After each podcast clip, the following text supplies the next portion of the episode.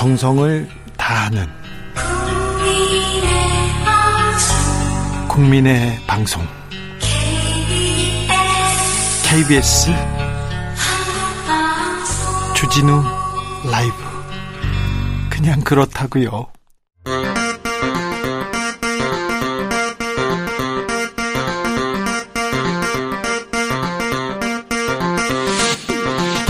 주진우 라이브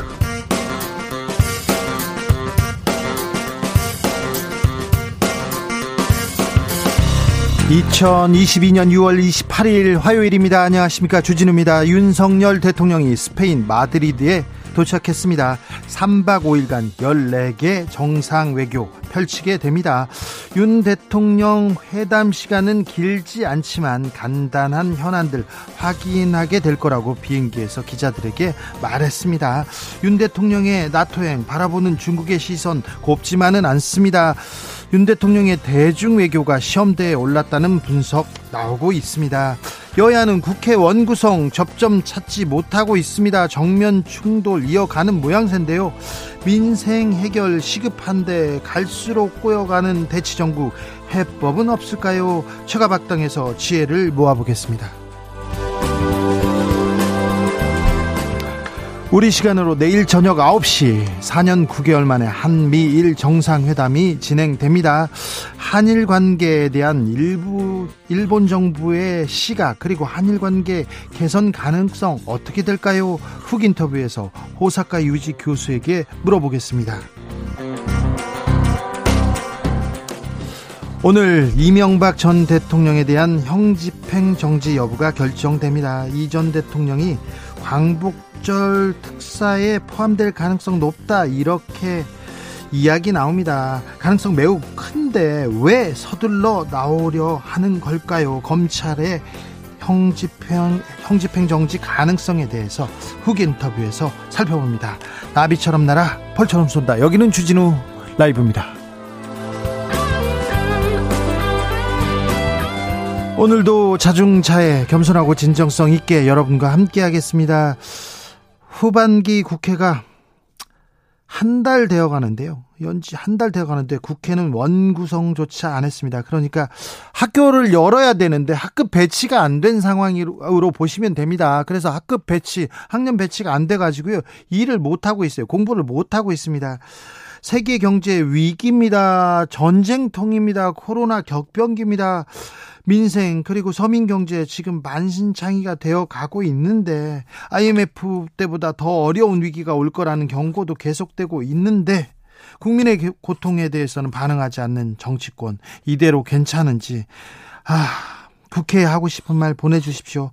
국회 어떻게 했으면 좋겠다. 어떤 일 좀 해주십사.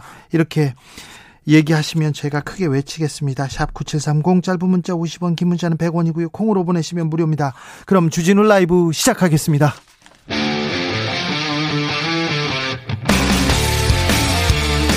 탐사보도 외길 인생 20년 주 기자가 제일 싫어하는 것은?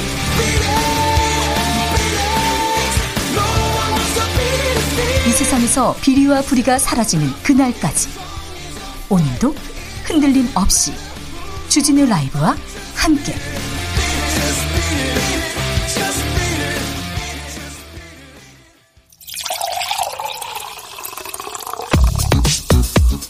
진짜 중요한 뉴스만 쭉 뽑아냈습니다. 주스 정상근 기자 어서 오세요. 네, 안녕하십니까. 민주당이 임시국회 소집 요구서를 제출했습니다. 네, 민주당이 단독으로 원구성에 나설 것으로 보입니다. 민주당은 오늘 오후 국회 의사과에 7월 임시국회 소집 요구서를 제출했는데요. 어, 요구서에는 민주당 소속 의원 170명 모두 이름을 올렸습니다. 어, 박홍근 원내대표는 어제 야당을 궁지로 모는 것에만 몰두하는 정부 여당을 마냥 기다릴 수 없다라면서 7월에는 임시국회를 열어서 국회를 정상화하겠다라고 밝힌 바 있는데요. 네. 어, 민주당이 이날 소집 요구서를 제출함에 따라 국회 규정상 사흘 뒤인 7월 1일부터 임시국회 회기가 시작돼서 본회의를 열 수 있게 됩니다. 본회의가 열리면 음, 국회의장 뽑을 수 있나요?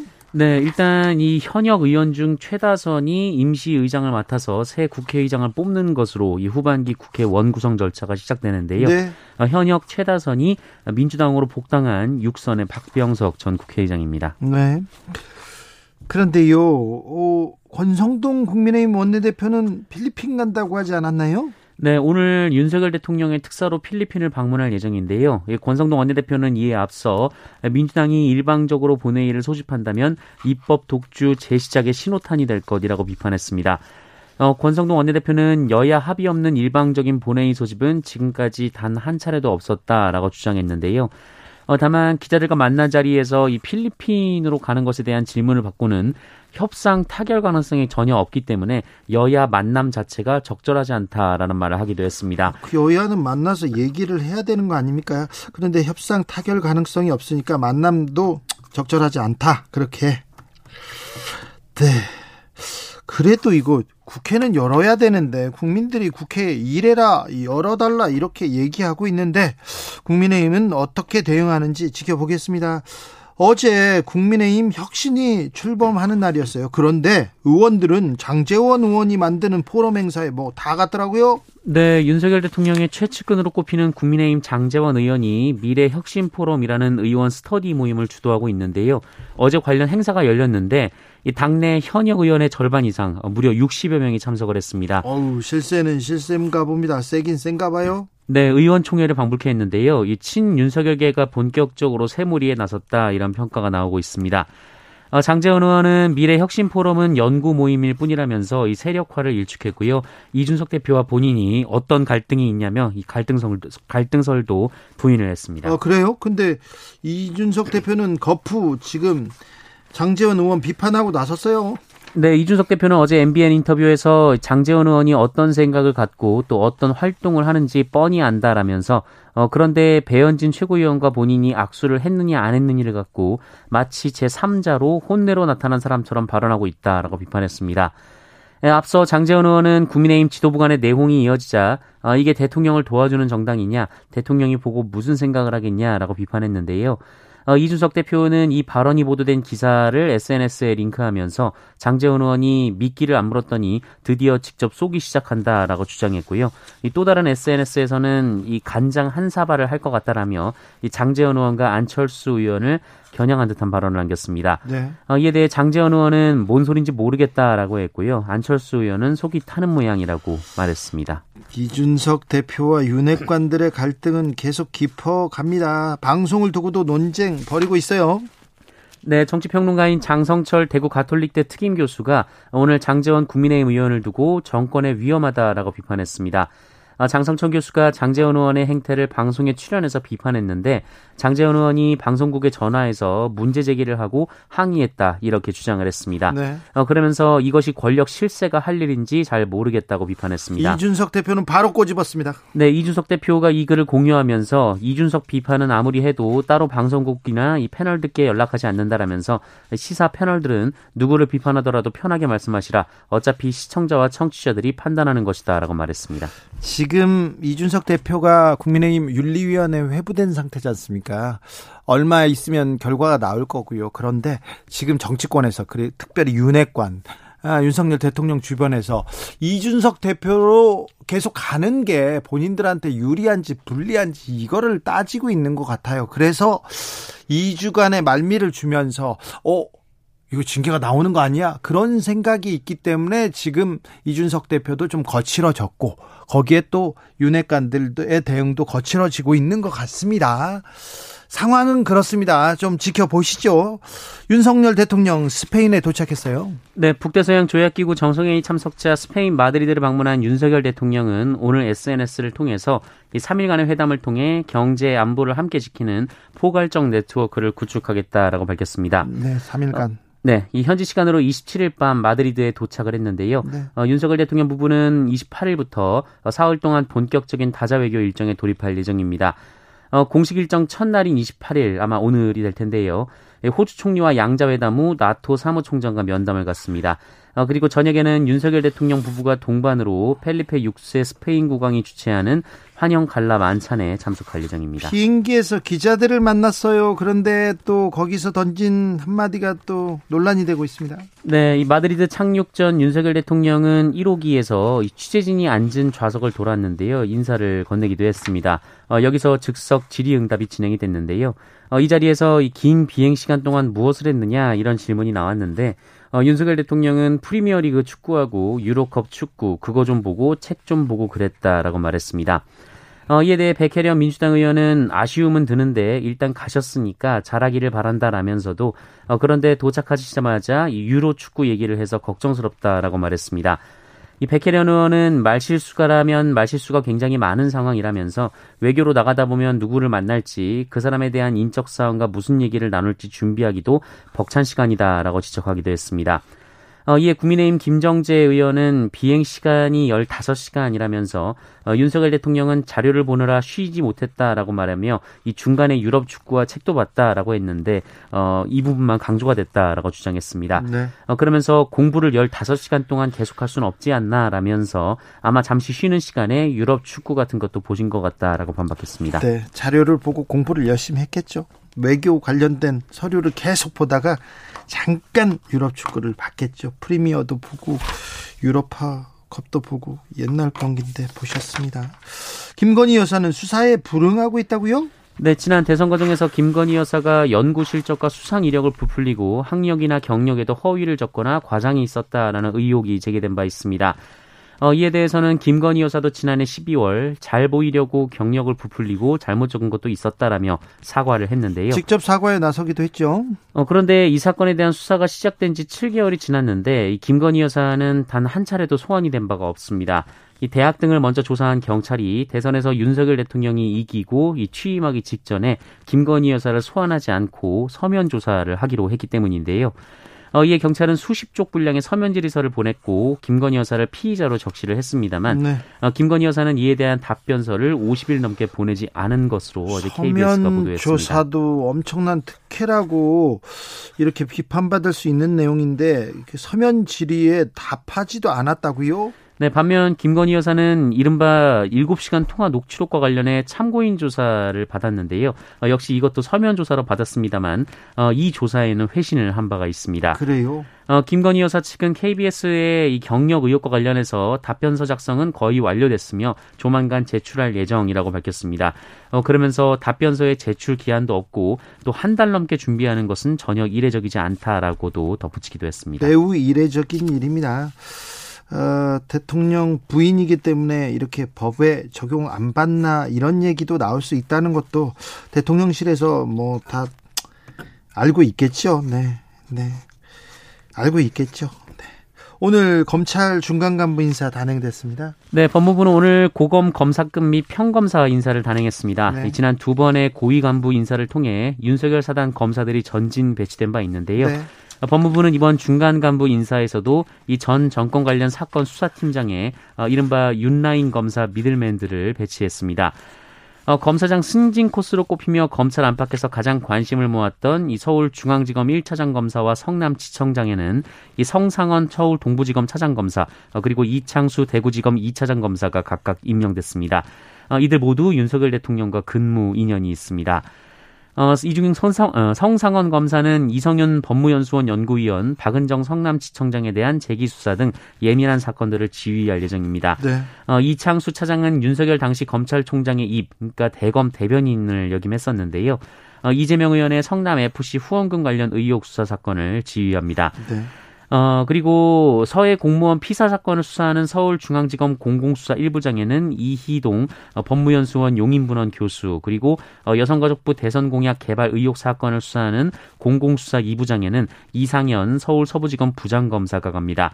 어, 모두 윤석열 사단으로 알려져 있는 인물들이고요. 네. 어, 또 산업부 블랙리스트 의혹을 수사하는 서울 동부지검 형사 6부장에는 인수위에 참여했던 서윤옥 부산 서부지청 부장검사, 어, 그리고 이재명 민주당 의원 변호사비 대납 의혹을 수사하는 수원지검 공공수사부장은 정원두 서울 남부지검 부장검사가 각각 임명됐습니다. 박은정 성남지청장은 사의를 표했는데 어, 검찰에서 검찰에서 뭐, 뭐, 지금 수사 중인 사안이기 때문에 사표 수리 안 된다 하고 이렇게 발령을 또 다른 데로 냈네요. 그리고 어, 제가 윤석열 사당의 막내 중에 막내 중에 가장 중요한 사람이 두 사람이라고 얘기하면서 한, 한 명은 이복현, 한 명은 단성한 검사를 제가 지목한 적이 있는데요.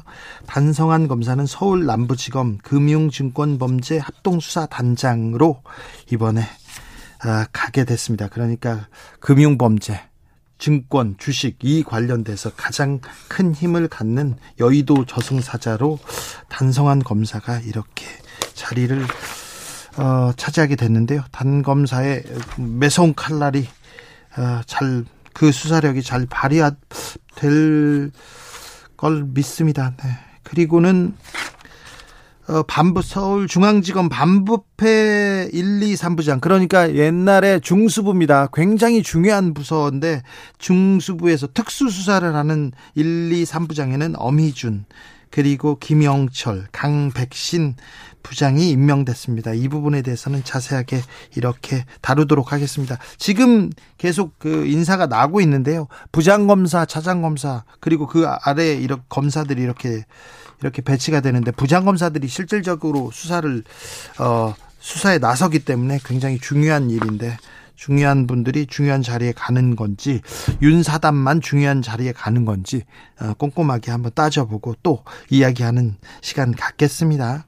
민주당 출신이죠 양양자 의원 국민의힘 반도체 특위 위원장을 맡았습니다. 네, 윤석열 대통령이 반도체 산업을 강조하면서 만들어진 이 국민의힘의 반도체 산업 경쟁력 강화 특별위원회가 오늘 첫 회의를 열고 본격적인 활동을 시작했습니다. 어, 그런데 이 위원회 위원장이 양양자 무소속 의원이었는데요. 양양자 의원은 광주 출신으로 민주당 소속 민주당 소속으로 총선에서 당선된 바 있습니다. 어, 양양자 위원장은 이 자리는 정당을 초월하고 기업을 초월하고 세대를 초월하고 모든 것을 초월한 자리다라면서 정파와 이념을 초월한 여야 협치의 새로운 모델이 되겠다라고 주장했습니다. 아, 그리고 국민의힘 지도부는 양양자 의원에 대해 신화적 존재라거나 대한민국 반도체 전도사라고 부르기도 했습니다. 민주당에 있을 때는 그런 얘기 안 하시더니 또 국민의힘 특위에 가니까 신화적 존재다. 반도체 전도사다 이렇게 얘기하십니다. 아, 이분이 삼성에 계셨죠. 삼성에 계셨는데 반도체 관련된 일을 하셨는지는 아직까지 들어보지는 못했습니다. 아무튼 국민의힘 반도체 특위에 민주당 출신의 양양자 의원이 갔습니다. 지역 정가에도 굉장히 큰 파문을 일으켜 시키고 있습니다. 지금 광주에서 양양자 자리 제가 갈게요. 서로 손들고 있다고 합니다. 네, 이 광주에서는 어떻게 양양자 의원을 평가할지 그 부분도 주목됩니다.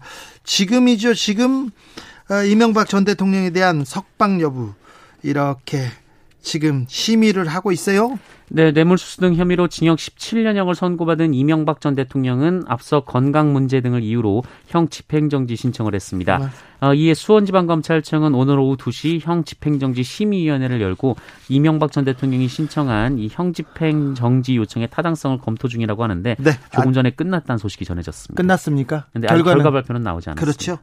어... 검찰에서 위원회를 이렇게 꾸리지 않습니까? 그러면 검찰이 하고 싶은 말인데 말하기 좀 껄끄럽다 이럴 때 위원회를 꾸리곤 합니다. 그래서 아마 형집행 정지 처분을 이 내려질 것 같습니다. 그런데 이명박 전 대통령은 8.15 특사에 특사 가능성이 매우 높거든요. 근데 형집행 정지는 음. 왜 이렇게 서둘러서 왜 지금 나오려고 하시는지 이 부분에 대해서는 2부에서 제가 자세히 자세히 분석해 드릴 테니까요. 네, 2부 주목해 주십시오. 코로나 상황 어떻습니까? 네, 오늘 발표된 코로나19 신규 확진자 수는 9,896명이었습니다. 오, 잠깐만요. 9,896명이요? 네. 오, 늘어네요. 늘었어. 네, 어제 두 배 가깝고요. 그리고 지난주 화요일에 발표된 확진자 수보다 600여 명이 더 많습니다. 어, 신규 확진자 수가 지난 9일 이후 계속 만 명 이하를 유지하고 있는데요. 네. 그 기간 동안 가장 많은 확진자 수가 오늘 나왔습니다. 그러니까요. 어, 방역 당국은 코로나19 유행 감소세가 한계에 도달했다라면서 앞으로 확진자가 다시 증가할 가능성이 있다라고 전망했습니다. 네.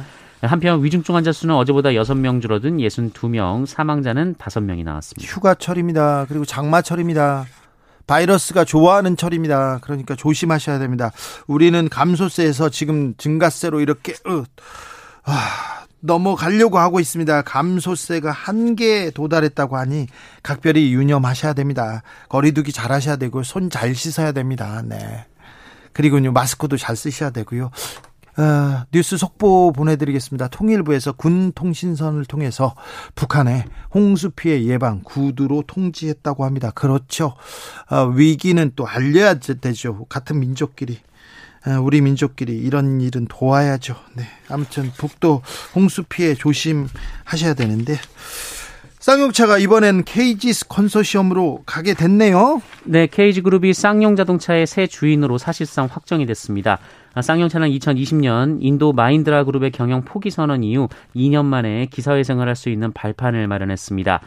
어, 쌍용차를 품는 KG그룹은 노조와 채권단의 협조, 나아가 전기차 등 신차 개발을 위한 추가 자금 확보 등의 과제를 남겨놓고 있습니다. 지난번에 에디슨 모터스하고 계약 체결했다가 뭐 돈을 좀 중도금을 안 냈다고 했죠. 그래서 문제가 있었는데 이번에는 KG 컨소시엄으로 넘어갔습니다. 성매매 여성 여성들을 상대로 가혹 행위를 한 업주 일당이 검거됐습니다. 네, 성매매 업소에서 일하던 여성들을 쇠사슬과 목줄을 이용해 감금하는 등 가학적인 행위를 일삼은 업주자매가 구속이 됐습니다. 어, 강원경찰청은 원주시 한 성매매 업소 업주인 4, 50대 자매들이 여종업원 5명을 상대로 온갖 학대 행위를 저지른 혐의가 있다. 어, 이렇게 밝혔는데요. 아직도요. 네, 이들은 이 피해자들에게 목줄을 채우고 쇠사슬을 감아 감금을 했고 이 동물 사료를 섞은 밥을 주거나 배설물까지 먹였다라고 했고요. 아이고. 또 끓는 물을 몸에 붓는 등 갖가지 수법으로 학대한 것으로 전해졌습니다. 사람이 어떻게 네, 1년 가까이 학대를 당한 한 피해자는 귓바퀴에 반복되는 자극으로 인한 출혈 때문에 발생하는 질병인 이계혈종, 어, 이른바 만두기가 되는 피해를 봤는데요. 어, 이 사건은 지난해 8월 피해자들의 고소로 드러난 바 있습니다. 아, 그때 경찰이 조금 빨리 나서 주시지. 이제서야 구속되다니요. 경찰 뭐 하고 있습니까? 이런 수사를 열심히 하셔야죠.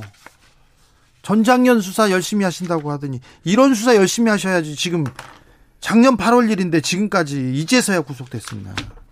속보 말씀드립니다. 완도 송곡항 인근에서 바닷속에서 실종 일가족 탑승 추정 차량 발견됐다고 합니다. 네.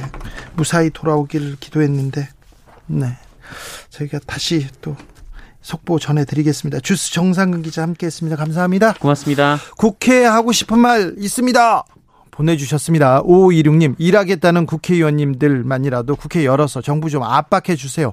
서민들은 고물가에 죽겠습니다. 얘기합니다. 그러니까요. 조혜숙님, 선거 때는 국민만 바라본다고 큰 소리 치더니 지금 자리 싸움만 하고 있군요. 그렇죠?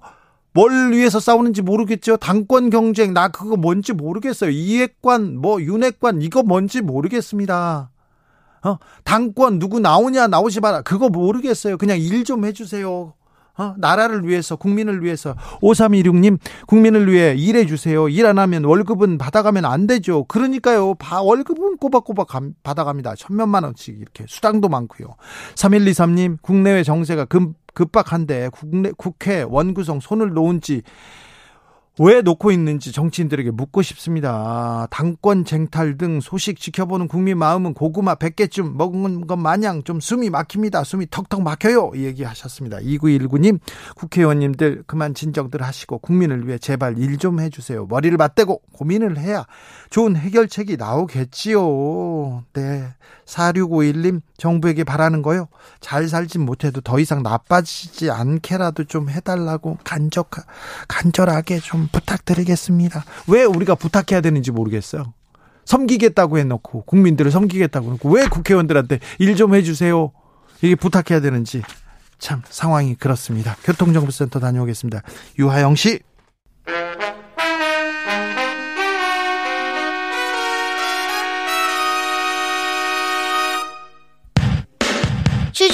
라이브 돌발 퀴즈. 오늘의 돌발 퀴즈는 객관식으로 준비했습니다. 문제를 잘 듣고 보기와 정답을 정확히 적어 보내주세요. 최근 이란과 아르헨티나가 이것에 가입 신청을 했습니다. 중국과 러시아는 신흥경제 5개국 모임인 이것을 미국에 맞서는 새로운 경제권으로 키우려 하고 있는데요. 브라질과 러시아, 인도, 중국, 남아프리카 공화국 등 신흥경제 5개국 모임인 이것의 이름은 무엇일까요? 보기 드릴게요. 1번 브릭스 2번 매트릭스 다시 들려드릴게요 1번 브릭스 2번 매트릭스 샵9730 짧은 문자 50원 긴 문자는 100원입니다. 지금부터 정답 보내주시는 분들 중 추첨을 통해 햄버거 쿠폰 드리겠습니다. 주진우 라이브 돌발 퀴즈 내일 또 만나요.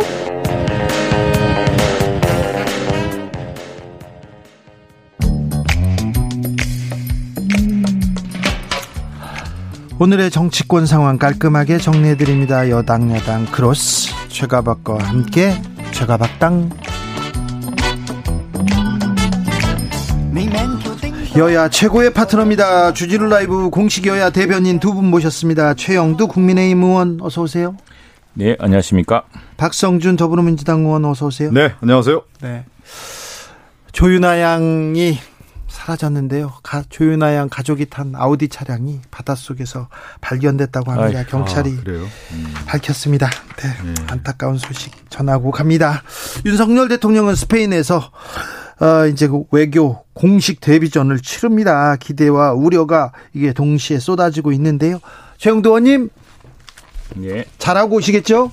네, 이건 뭐 중요한 회의입니다. 이건 정권이 바뀌었지만 사실은 나토 이 전략 회의는 그 지난번에 우리 정의, 정의용 장관이죠. 정의용 장관이 봄에 그 참석 의사를 밝힌 적이 있고 지난 정부에서 이미 참석할 것을 이제 검토를 했습니다. 굉장히 중요한 전략적 그 회의이기 때문에 글로벌 질서와 관련된 것이기 때문에 초청 국가로서 이거 뭐 우리 회원국이 아니지만 네.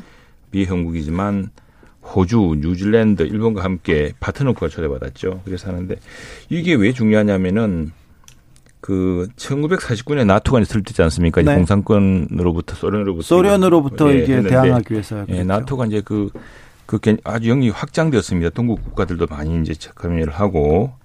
근데 이게 지난 1999년에는 바로 여기서 러시아와 중국에 대한 입장을 바꿉니다. 유화적 입장을 하고 피해쳐가면서.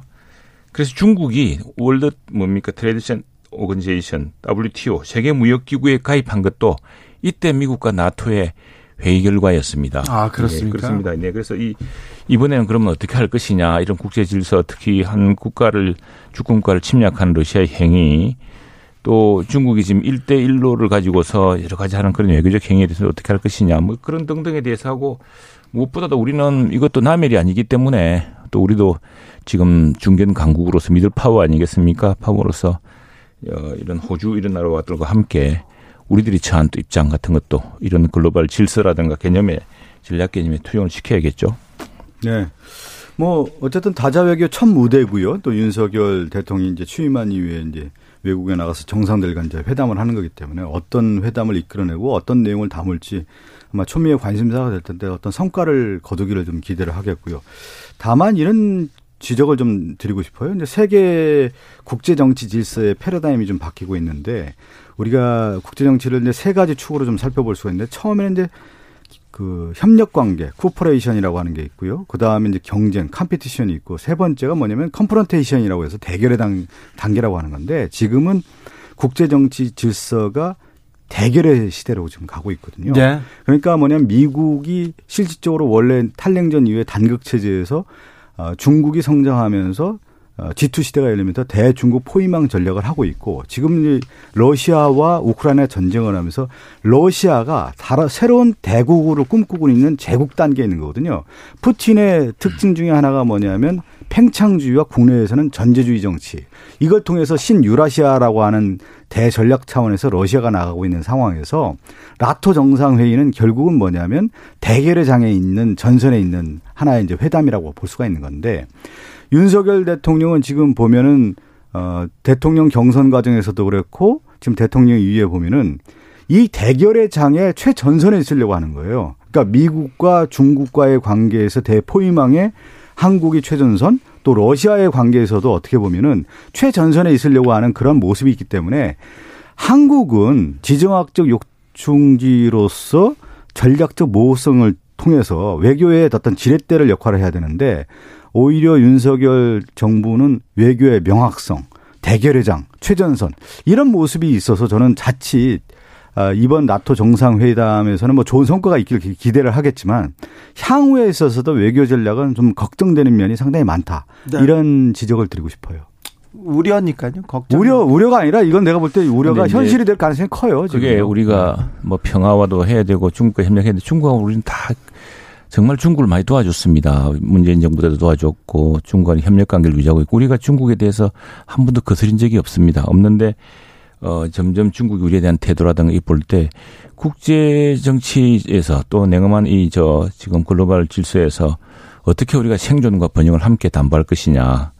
그래서 중립적인 위치에 있었던 나라들조차도 점점 호주 같은 경우 하더라도 호주가 우리랑 똑같았거든요. 호주가 정제 경제는 미국이고 아 안보는 미국이고 경제는 어 중국이다. 그래가지고 네. 예, 그 호주 총리들이 중국 말을 우리나라 사람들도 잘하고 그랬습니다. 그랬는데 그런데 지금 이제 이 분명 점점 이제 중국도 많이 변하고 있고 또 러시아에 대해서는 좀 전에 우리 저박 의원님 말씀하셨지만 상당히 걱정스러운 상황이 진행되고 전 세계가 이런 문제 보십시오. 미국이라는 나라가 중국을 WTO에 가입시킴으로써 국제 질서에 가입시키면은 중국이라는 나라가 굉장히 모범적인 국가, 우리가 함께 번영을 이룰 국가가 될 거라 생각을 했습니다. 그런데 점차 그 이웃 국가들한테 특히 필리핀이라든가 저 베트남이라든가 이런 나라들한테 취하고 있는 태도라든가 위협 같은 것들이 굉장히 지금 심각해서 그것들은 한꺼번에 국제적 목소리, 국제적인 어떤 어, 저 규범을 통해서 잡아야 될 필요가 있고 특히 이제 평화와 어, 지금 이번 주에 그 독일의 슈피겔 주에선 슈피겔이라는 유명한 그 잡, 주간지가 있지 않습니까? 네. 한동안 우리 언론에 매일 보도되고 있던 그런 저 주간지인데 어, 독일이 러시아랑 평화를 유지하고 경협을 하면서 노드 스트림이라는 가스까지 했지 않습니까? 네. 지금 독일 독일이 지금 저 보수당에 독일이 진보당들이 집권하고 인정하고 있습니다. 사민당하고 녹색당하고요. 그 당에서 지금 깨달은 게 뭐냐 하면은 이 독일 그 평화를 러시아와의 평화라는 그걸 때문에 40년 동안 유지했던 경제 협력이라는 것이 지금 안보의 위협으로 들어오는 사실을 깨닫고 있거든요. 그런 네. 것처럼 이게 평화와 협력, 경제 이런 것들이 다 좋은 말인데 실제로 국제적 질서는 냉엄하게 들어가기 때문에 우리 거기서 굉장히 냉정히 네. 바라봐야 될 것 같고 그리고 또 하나 강조하고 싶은 것은 이 다자 나자 외교에 대한 기조가 어 조금 전에 말씀드렸습니다만 정의용 장관도 저 지난 봄에 이게 나토 회장 참석 의사를 이야기했었고 또 문재인 정부도 말미에 다자 협력의 중요성 때문에 여기에는 긍정적으로 생각했던 그러니까 사안이기 때문에. 말씀드리는 건 아마 이제 제가 이제 우려라는 표현을 또 썼는데 이제 신국제 정치 질서가 패러다임이 바뀌고 있는 거거든요. 축이 완전히 제가 얘기했잖아요.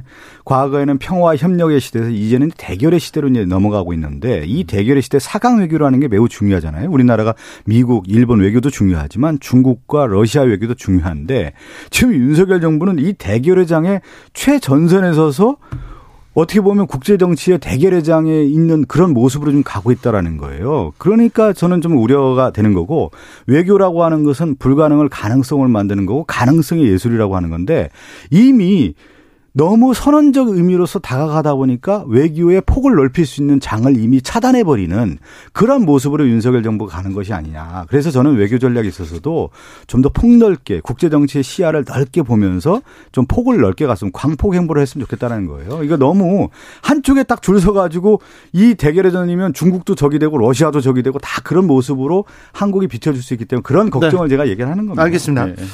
어, 대통령이 비행기에서 유로 축구 봤다 이 부분은 뭐, 뭐 축구 볼 수도 있는 거죠. 그런데 이제 이런 거예요. 핵심은 뭐냐면 그러니까 대통령이 아니 비행기에서 뭐 축구도 보고 좀 여유롭게 갈 수도 있는 건데 있죠. 뭐냐면 지금의 냉엄한 국제 질서에 대한 것들을 얼만큼 보고 있는지 또 하나는 뭐냐면 경제에 대한 부분 아니겠어요?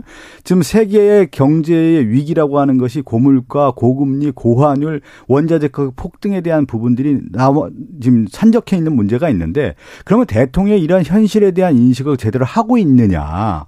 그랬을 경우에 외교의 지평에 있어서도 이러한 문제를 어떻게 한국이 헤쳐나갈 것인지에 대한 진지한 고민을 갖고 있느냐에 대한 질문인 거예요, 이것은요. 그런데 그 질문이 아니라 거기에 대해서 그냥 축구 봤다라고 하는 답변이 오히려 이 우리나라의 산적한 문제를 대통령이 인식하고 있느냐에 대한 반문에 대한 질문이라는 거죠, 이것은. 그렇게 해석해서 대통령이 좀 더 앞으로 이런 국제 정치 질서라든가 냉엄한 국내 현재의 문제를 좀 더 깊이 있게 고민하고 해결하는 방안을 내세워라. 이렇게 받아들이면 되는 겁니다. 최영도 의원님. 뭐 잠시 본 이야기인데 너무 네. 민주당 이쪽에서 민감하게 지금 참 대통령만큼 고민 많은 사람이 어디 있겠습니까? 지금 그 지금 뭐 대통령 지지율도 떨어지고 있고 국정 지지도도 그렇고 이게 뭐 저는 대통령뿐 아니라 우리 국회 그리고 우리 정치 전체에 대한 신뢰도라고 생각을 합니다. 네. 예, 그 무거운 책임 속에서 있을 테고 이전에도 당선 직후인가요? 아 당선 직후에 또 만날 때면 잠이 안 온다고 하더라고 잠이 안 온다고 아, 정말 걱정스러워서 마음이 뭐 아주 천근만근. 아, 의원님 봤을 때는 어 뵀을 때는 대통령이 잠이 안 온다 걱정이다 이런 얘기. 뒤에 이제 한번 네. 그때 저희 마산 의시장도 방문하시고 네네. 창원도 그렇죠. 방문하시고 해서 창원의 상공인들도 만나고 그러셨거든요. 네. 그때 그때 그 말씀하시더라고요. 뭐 제가 지금 아마 최형두 의원님이 말씀드렸는데 보통 이제 지지율이 왜 떨어지느냐 볼 때 이제 국민들이 바라볼 때 지지율이 이제 반영되는 거 아니겠습니까? 그런데 대체적으로 리더십이 확보가 되지 않았을 때 떨어지는데 그 리더십은 어디에서 나오냐면 위기 관리예요. crisis management라고 하는 것을 할 수가 있는데 지금 윤석열 정부가 이런 전 세계 금융 위기, 경제 위기 이런 것들이 오는데 과연 위기 관리를 할 수 있느냐? 그러니까 내 삶을 책임져 줄 수 있느냐? 안보의 문제, 경제의 문제, 삶의 문제를 관리를 잘 할 수 있느냐에 대한 부분을 볼 때 윤석열 대통령뿐만 아니라 윤석열 내각이 내 생활을 담보해 줄 수 있을까라는 부분에 회의적 시각이 있기 때문에 지금 나오는 거거든요. 최영도 의원님? 네. 그렇게 봐야 되는 겁니다. 냉엄하게 봐야죠. 그렇죠. 여러 가지 이제 여당으로서 또 정부로서 대통령으로서 네. 더그 민감하게 생각하고 있습니다. 생각하고 네. 이게 이제 그런 감을 느끼고 있는데 첫 번째는 제가 이제 지난번에 사실 5월 달에 예결위원으로서 어, 처음으로 여당이 되어서 대통령이 집권한 뒤였으니까요. 새로 임명된 장관들 앞에서 얘기를 질의를 하면서 이렇게 하겠습니다. 막, 막 임명되어서 제가 축하 인사를 드려야겠지만은 지금 우리가 안팎으로 밀려오고 있는 이 거대한 퍼펙트 스톰을 생각하면은 축하 인사를 내드릴 수가 없다. 앞으로 굉장히 큰 고통과 이 저 어, 책임을 책임을 네. 속에서 살아야 될 텐데 그 지금 그렇습니다. 정부라든가 대통령실이라든가 이쪽은 전부 이런 상황이 있을 테고 굉장히 어렵습니다. 이게 정말 미증유라죠. 미증유. 전에 없던 perfect storm. 있을 수 있는 모든 악재가 다 몰려왔습니다.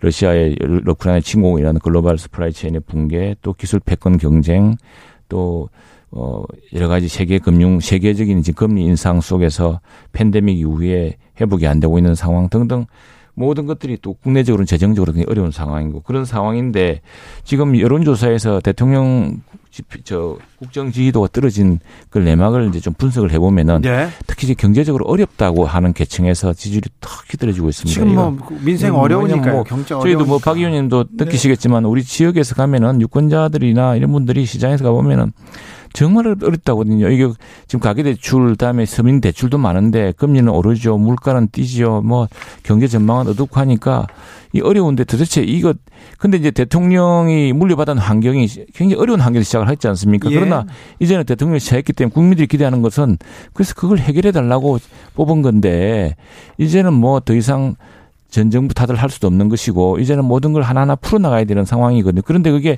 이 안팎의 조건이라는 게 금방 해결되지 있는 상황이 아니지 않습니까? 그래서 참 이건 좀 구조적인 문제라 생각이 들고 두분 하나만 더 덧붙일게요. 예. 그리고 대통령제 이제는 하나의 위기라 생각을 합니다. 미국 대통령 바이든 대통령 이제 매니저 들어가고 있습니다만 비슷했습니다. 미국 정치나 우리 정치나 미국도 트럼프와 바이든이 쫙 나눠져 가지고 뭐 심각한 정치 혼란이 있지 않았습니까? 우리도 거의 비슷한 수준의 갈등과 분열로 저 선거 치러지지 않았습니까? 그런데 그 바이 역대 이제 미국 대통령도 그렇고 우리 대통령도 그렇고 역대 볼 수 없는 이제 new normal이 된 것 같습니다. 이제는 50%대 이하의 지지율, 그 안팎을 오르는 지지율과 dead cross 이런 것들이 바이든도 똑같거든요, 예. 지금. 네. 근데 위기를 바라보는 시각이 두 가지거든요. 이제 아마 경제 현장에 있는 분들이 항상 얘기를 하는 거예요. 하나가 뭐냐면 black swan이에요. 예측하지 못한 거. 원래 이제 백조는 흰 백조 아닙니까? 네. 근데 black swan이기 때문에 네. 전혀 예측하지 못한 위기가 오는 경우가 있는 거고 예를 들면 2008년 금융위기 같은 경우는 이제 black swan이라는 표현을 많이 썼거든요. 근데 지금의 경제 위기는 뭐냐면 흰, 푹, 흰 코뿔소 위기라는 거예요. 이미 예견된 위기였다라는 거예요. 예. 그렇기 때문에 전 세계 경제학자라든가 경제 정책을 위반하는 사람들 이런 모든 분들이 이런 위기가 올 것이다. 고금리 고환율 시대가 올 거고 경제 위기가 올 거라고 이미 예측하고 예견을 했던 문제예요. 그런데 저는 윤석열 정부에 있어서의 이런 위기에 있어서 가장 큰 문제는 뭐냐? 취임한 이후에 이 위기의 현장이 없다라는 거예요. 그걸 책임감 있게 정말 이 위기를 돌파하거나 해결하겠다라고 하는 그러한 모습이 윤석열 대통령뿐만 아니라 이 내각과 청와대가 없다라는 거예요. 그리고 그것을 누가 보냐?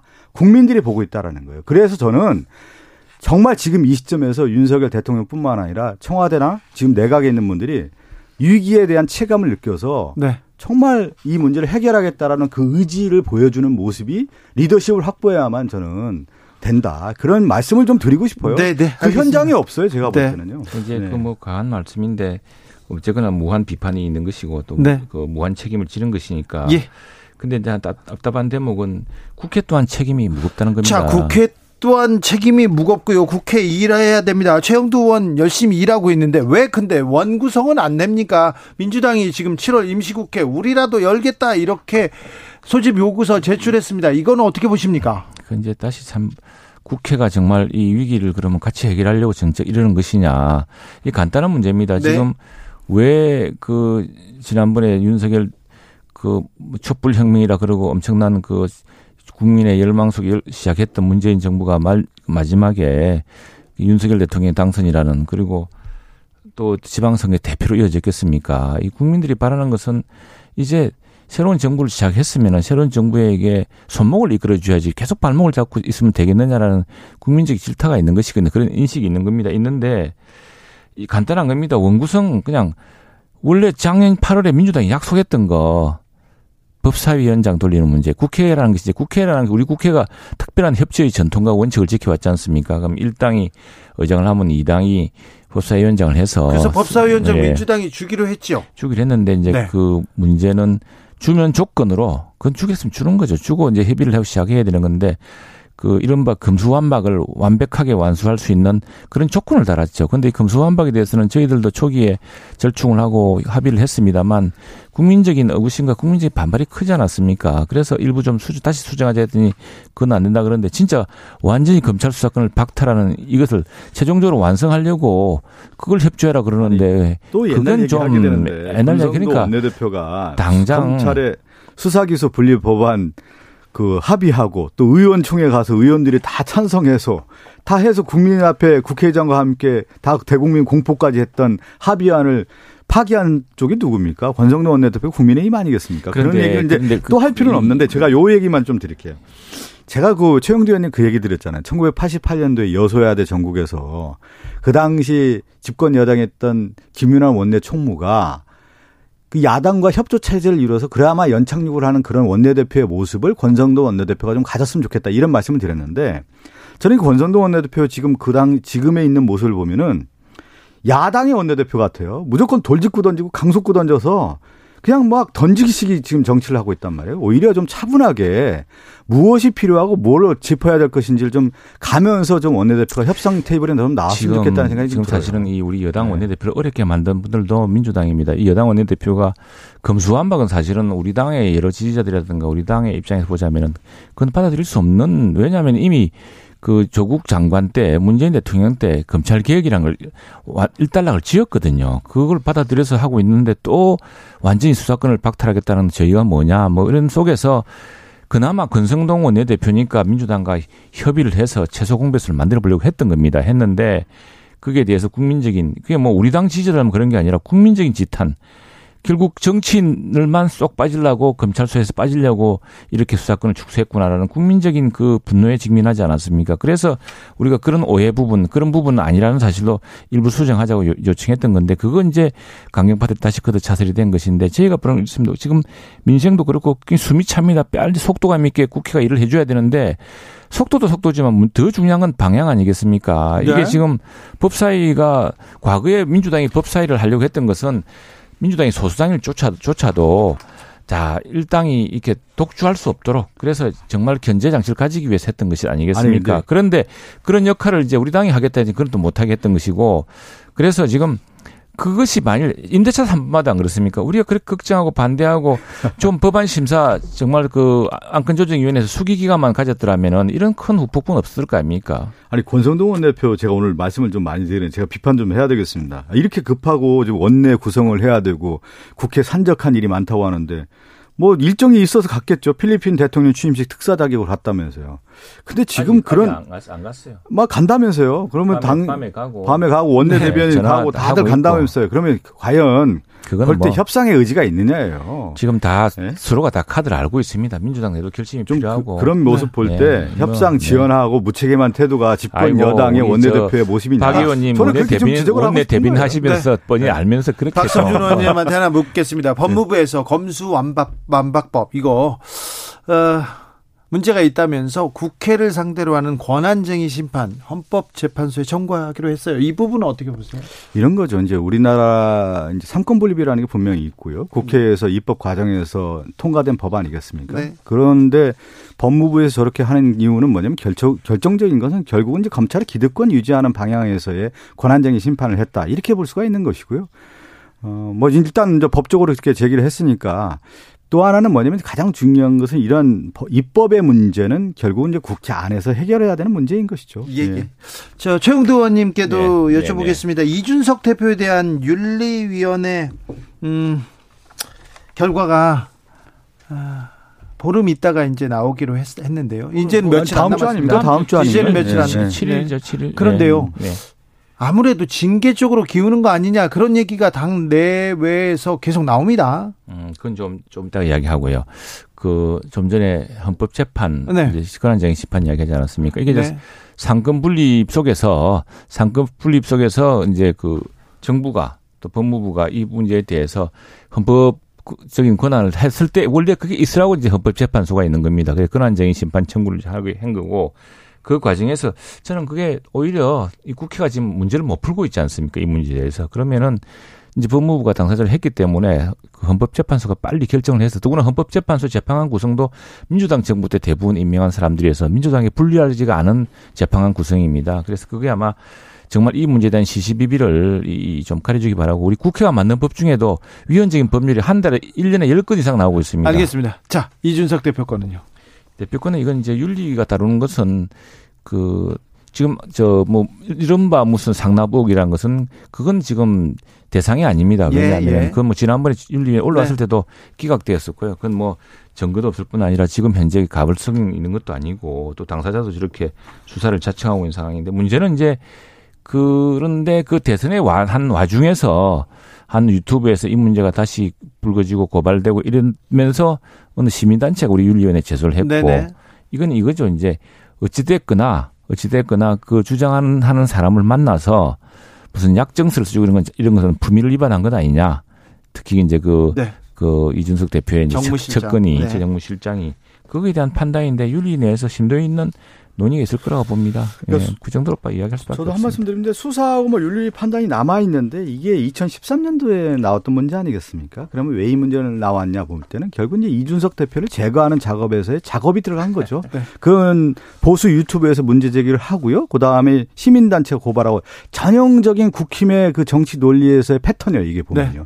고발 사주 이런 내용들을 보면은 요 패턴을 갖고 있는 게 이준석 당 대표를 제거하기 위한 작업의 일련의 과정에서 나온 거고 네. 이건 뭐냐면 이준석 대표는 가만히 있을 수 없는 거죠. 왜 그러면 이 문제가 불거지고 만약에 결론이 났을 경우에 자기의 정치 생명을 끊고자 하는 작업들이 되는 거기 때문에 당연히 반발하고 저항하고 이 문제는 쉽게 해결될 수가 있는 문제가 아니고 또 하나는 이제 국- 국민의힘 내부의 권력 투쟁으로 지금 들어가는 문제이기 때문에 이거는 지금 윤핵 치열하게 앞으로 싸울 거라고 봅니다. 이 윤핵관과 이준석 대표의 갈등 오 계속 치열해집니다. 근데 지금 음, 다른 한편으로 보면 우리 당 내에서는 그 뭐 대통령도 그러실 테고 집권 초기에 당이 소용돌이에 빠지는 것이 가장 안 좋은 사태입니다. 민주당이야 지금 패배 책임 또 새로운 당을 어떻게 누가 이끌 것이냐를 둘러싸고서 큰, 큰 수렁에 빠져 있는데 네.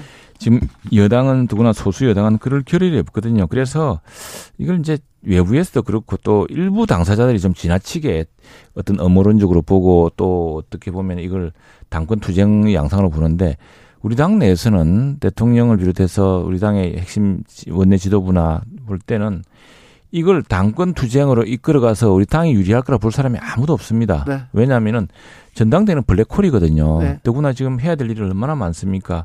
그리고 그리고 서로 무슨 유고가 있어가지고 당 대표가 뭐 유고가 생긴다 하더라도 우리는 뭐 보궐선거가 돼가지고 6, 그 1년을, 1년밖에 안 남은 적을 합니다. 그래서 그걸, 그걸 위해서 당이 지금 이 힘을 합쳐서 대, 저 여당 정부와 함께 저- 문제를 해결해도 시원찮은 마당에 그래서 그것은 아마 저는 윤리 7월 7일 윤리위를 끝내면서 뭐 크게 그 정리되지 않을까 생각합니다. 제가 딱 뭐 시간이 얼마 남지 않아서 간단하게 좀 말씀드리면 이건 이제 의혹이 커져가고 있고요. 또 명확하게 해명이 나오고 있지 않기 때문에 이인석 대표에게는 상당히 불리한 국면을 가고 책임이 회피할 수 없는 전국으로 좀 가는 것 같습니다. 그런데 요거는 말하자 그러면 이인석 당 대표가 당시에 보수의 혁신의 아이콘이었단 말이에요. 음. 그러면 이인석 대표가 이런 문제로 불거져서 물러났을 경우에 결국은 뭐냐면 보수의 혁신은 없는 거고 과거 회귀, 그다음 실질적으로 그들만의 리그전을 펼치는 국민의 힘으로 다시 돌아가는 그런 네. 모습으로 가는 겁니다.